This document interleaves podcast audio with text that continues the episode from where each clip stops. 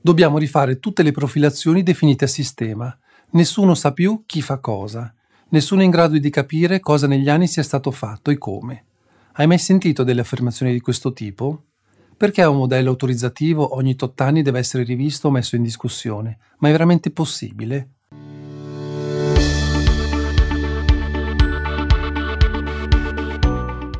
Ciao, sono Andrea e oggi scopriamo perché ogni tre anni devi buttare via tutto e rifare da zero il tuo modello di profilazione autorizzativo in SAP. Ovviamente scherzo, anzi, chi fa consulenza sarebbe molto contento, ma per fortuna purtroppo non dovrebbe essere così.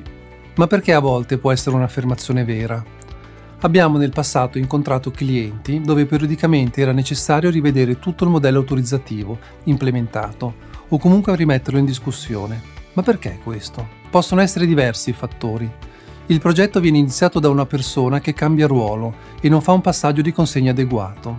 Chi riceve le eventuali consegne non ha poi il controllo e il governo del sistema per svariati motivi, tempo, risorse, competenze. Ci sono poi dei cambi organizzativi e di fatto la parte autorizzativa diventa il regno di nessuno. Chiunque cerca di starci alla larga e non vorrebbe mai rispondere a una chiamata dove ci sono problemi autorizzativi SAP.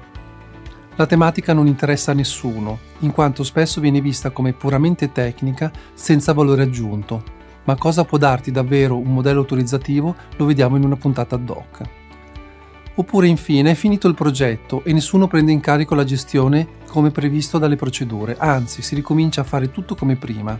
Alcune cattive abitudini sono proprio difficili da sradicare. I motivi che ho appena citato non sono gli unici, ma i più macroscopici e accade che un modello definito, più o meno preciso, nessuno sa poi come gestirlo nel tempo. Ne consegue che in sei mesi, nella migliore delle ipotesi, si inizia a perdere il controllo e dopo uno o due anni emerga l'esigenza di rivedere tutto quanto, andando a vanificare tutte le risorse utilizzate nel passato, vale a dire tempo, costi, spesso non solo delle consulenze, ma soprattutto degli interni.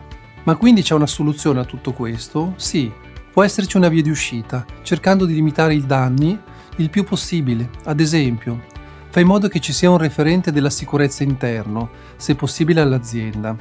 Fai in modo che le procedure siano definite e conosciute. La sicurezza non deve diventare il regno del solo referente interno che conosce tutto. Devono esistere delle procedure scritte, formalizzate e condivise. Pensa che ogni giorno sia l'ultimo. Questa frase è un po' forte come affermazione, ma se davvero ragioni così funziona. Fai il meglio per essere sicuro di fronte ad ogni revisore interno o esterno. Questo è facile come affermazione, ma non è sempre nella realtà. Stai veramente facendo tutto il possibile per controllare il sistema? Fai in modo di perdere il minor tempo possibile nella gestione e occupati maggiormente del controllo e governo del modello. Attenzione, per fare questo però ti serve un concetto autorizzativo che supporti questa affermazione e ti permetta di farlo realmente Domandati sempre se puoi fare di meglio. Vuoi altri contenuti di questo tipo? Ti sono utili i nostri contenuti? Iscriviti al canale YouTube. A presto, ciao!